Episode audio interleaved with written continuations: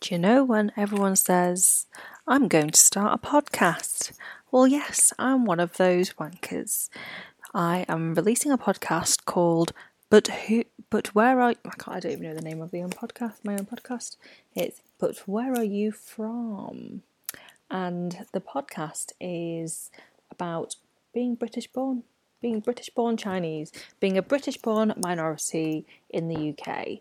I wanted to listen to this type of podcast, and then when I was on my Merry search, I couldn't find anything that specifically ticked all the boxes that I wanted to, and so I decided to start my own. It's um, midnight and it's uh, Monday, the 23rd of March 2020. Boris Johnson has just announced that we're going into lockdown in the UK because of coronavirus. So I thought this is a perfect time to start a podcast as any.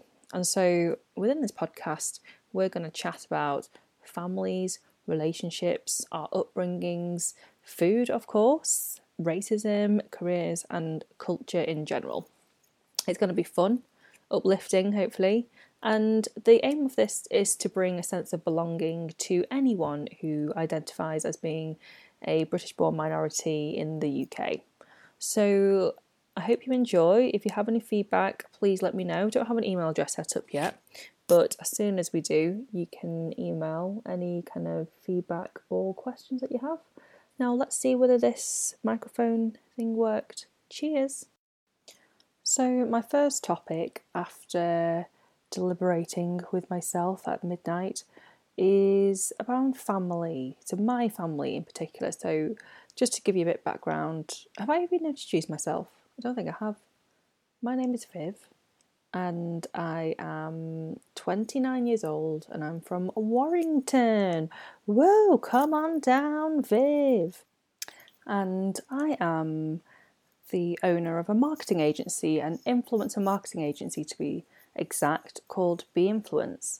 And whilst everything has kind of just gone on pause during coronavirus, I thought, what better time than to start a podcast talking about my upbringing and my culture? And so I've given you a bit of background as to who I am, so I'll tell you a bit about my parents and my, my sisters and my, my family.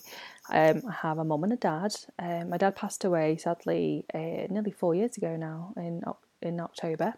But my mum I still live with at the moment. Um, she is amazing. Um, mum and dad used to have a takeaway together called Emerald in Warrington, and it was regarded as one of the best takeaways, I would say, in the business. Um, so sadly, that closed down when my dad had to go into forced retirement, and he had to then um, sell it on to the chef that then works there. So it's still there now. Actually, it's not closed down. They've just sold it on to someone else, so it still exists, just not in, within our family. So they had a takeaway for years, and that's kind of how they made their business in Warrington. And then I've got a big sister who's two and a half years older than me called Natalie. She's actually an assistant psychologist, so she's the smart one of the family. She's actually studying for a doctorate at the moment, which means that she'll be the first doctor in the family. So um, I think my mum's very proud of that. And then I also have a twin sister who's four minutes older than me, and she'll never let me forget that. Uh, she's a primary school teacher, um, and so she's off school at the moment, and obviously very, very sad about that. But they're kind of taking turns to go into work as teams within the school.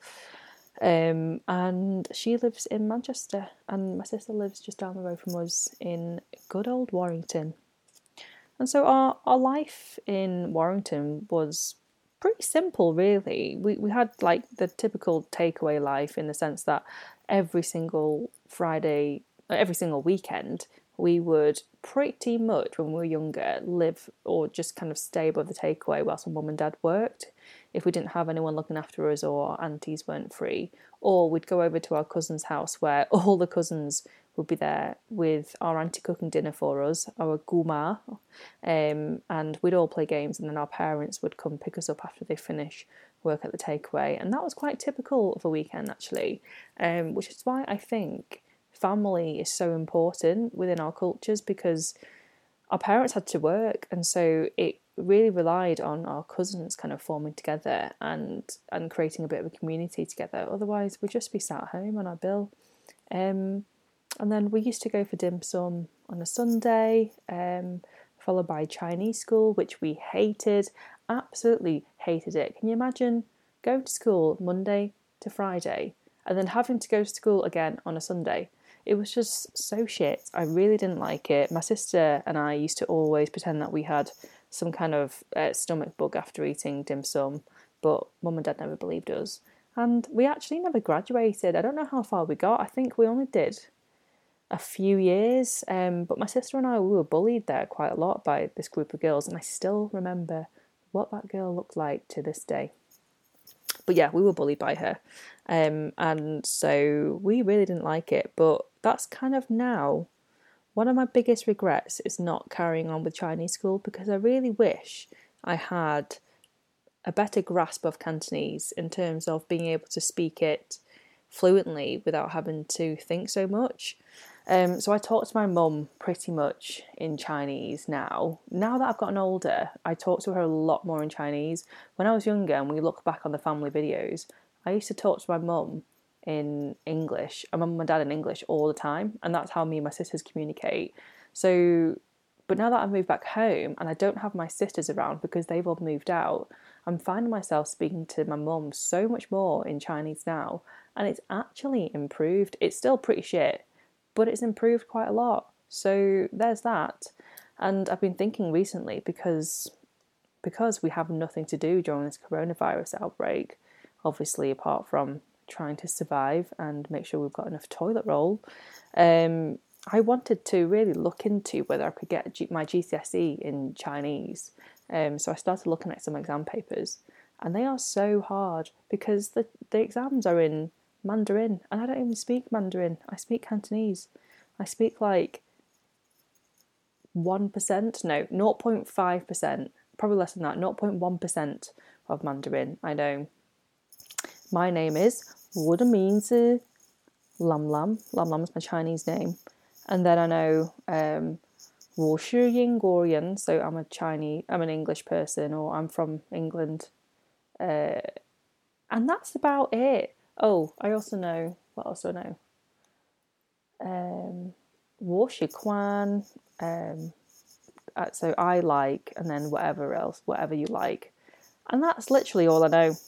it's literally less than what a toddler would know, probably. So, yeah, so that's pretty much learning a new language again, which is very exciting, but also, you know, it'd be good if there was one in Cantonese, so at least I can improve upon you know, what was my first language, because it actually was Cantonese. When we first went into school, um, Cantonese was our first language, and we had a lovely lady called Mrs. Yi come in to teach myself and my sister English, but then um, I think my sister told her that we didn't need her anymore, um, and so she never came back again. But we got by, obviously, and then English very much took over as our first language. And so, really, we were pretty crap Asians in that sense. You know, you see some really high achieving Asians who are really good at maths. Nope, I was terrible at maths. I still am. I think I've got dyscalculus or something because I'm just awful. I was in set four in maths. Um, even now, running a business, I still rely on my calculator every single day. I have got better at it, obviously. Uh, you can't run a business without knowing some simple maths at least.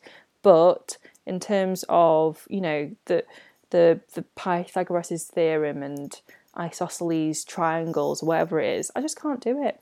My sister actually, so Stephanie, the primary school teacher, actually actually printed off some year six maths questions for us, and we could not do them. It was myself um, and my best friend Sophie, who's a doctor, and her dad, who is also a doctor, um, and we thought he would be the smart one in this we just all couldn't work out how to work out the sides of a triangle or whatever it was. I don't even know what the question was asking, to be honest.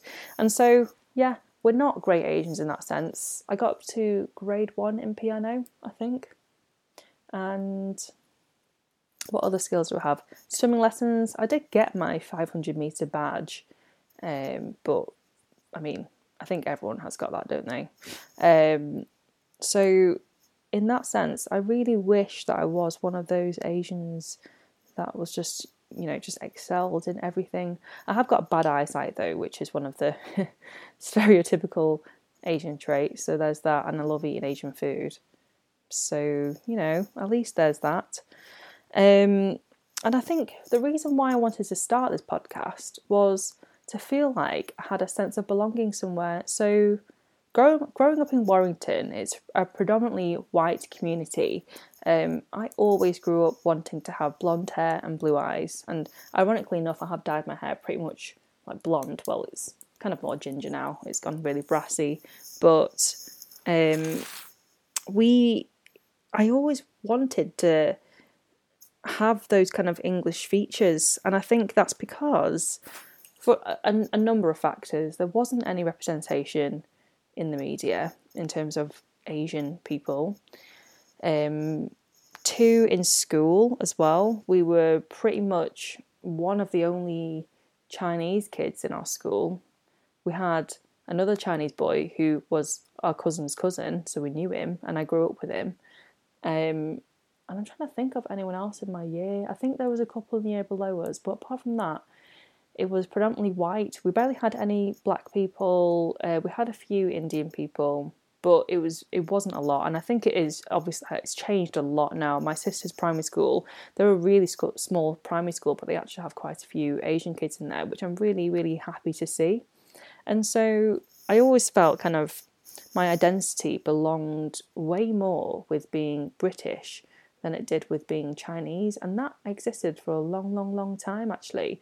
And it was only probably up until I'd say the last couple of years that I started to really think about my identity and what it means to be a second generation Chinese person living in the UK. Um, and it all kind of started really when I started noticing things about race being brought into business. So, being a, a minority woman business owner, you come across things that I don't think necessarily a white man would come across. So, things like people assuming that you work for the man that stood next to you who happens to be white, for example. Um, and that kind of, you know, the covert racism when people say things to you like, oh, I didn't expect you to be the owner of your own company or something to that effect. And then I started to really think about why is this so important to me? Why do I get so, you know, angry when things like this happen? And then the more I started learning about my own identity and why race was important, the more I started to question it and look for those types of communities that talked about this. And I think in America, there's an amazing kind of a what they called American born Asians, eh, Amer- American born Asians, AS, ABA, yeah, um, ABG, American born Chinese. Oh my god, that took me a long time. It is midnight though. It is half past twelve, so don't blame me. Um, where you know we've had the films such as um, a Crazy Rich Asians come out. Um, we've had way more kind of uh, Asian representation in the arts and creative culture, um, whereas in the British culture, I feel like it's still lacking somewhat. Um, and so as I've got a bit older, I've started to really realize my identity and how important it was to me to retain the fact that we are very unique our generation. We only ha- we will be the only generation that will have first-hand experience of being brought up by Asian immigrants because our children are going to be predominantly very, very British, whereas we still have a lot of that heritage that's been brought over from um, our parents who have come over from Hong Kong, China, wherever it might be. And so I want to put this question out to everyone who's listening. It's probably no one because this is my first ever podcast, lol. But if you are, then just drop me an Instagram. So, what was your experience growing up as a British born minority, whether that be Chinese, Asian, whatever it is? I'd love to hear what your kind of thoughts are on this. And what was your family like growing up? Did you have a nice family upbringing? Did you have the same struggles as I did in terms of being a bit lost in your identity, perhaps, um, you can drop me an Instagram DM. I'm at Viv the Div. I'm going to try and figure out how to put together this podcast and stream it. So, wish me luck. Um, if you've enjoyed this, then please share it around. It's a little bit, a little bit of a passion project for me at the moment, whilst we've got nothing else to do in our spare time. So hopefully see you again soon. If you like this podcast, please, please, please share and at me at Viv the Div. Yes, that's my Instagram handle. Don't judge me. I've had that nickname for a long time. Goodbye.